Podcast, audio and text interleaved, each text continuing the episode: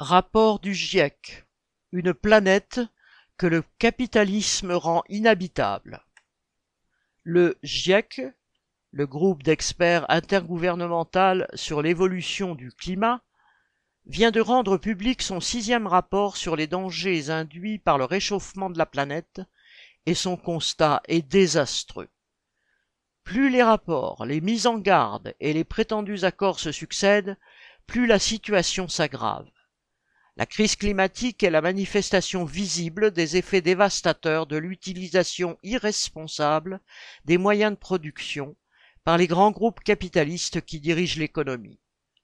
On sait qu'elle peut provoquer des effets catastrophiques sur le climat et plus généralement sur le maintien des conditions de vie des espèces, y compris l'espèce humaine.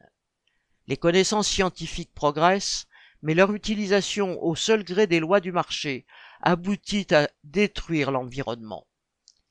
Les scientifiques du GIEC, les experts auprès de l'ONU, les savants supplient les décideurs de ce système de changer de modèle, d'abandonner la recherche exclusive du profit à court terme, et expliquent que pour rétablir les équilibres nécessaires, il faudra des milliers d'années. Mais ils ne peuvent que constater dans leur rapport que les émissions de gaz à effet de serre responsables du réchauffement climatique n'ont cessé d'augmenter, en contradiction avec les recommandations des conférences internationales. La raison en est simple.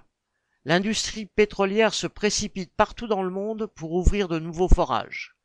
C'est le cas sur tous les continents, et aujourd'hui même la fonte de la calotte glaciaire en Arctique est vue comme une opportunité pour faire de nouveaux forages. Les forêts sont détruites pour permettre l'exploitation de nouvelles terres ou le creusement de nouvelles mines.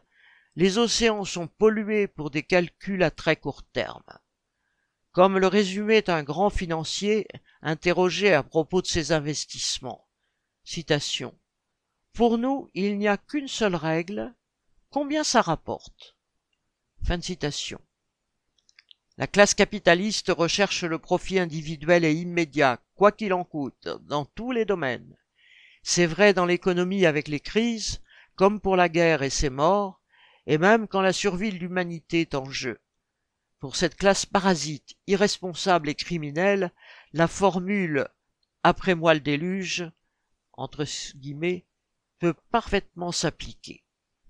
Paul Sorel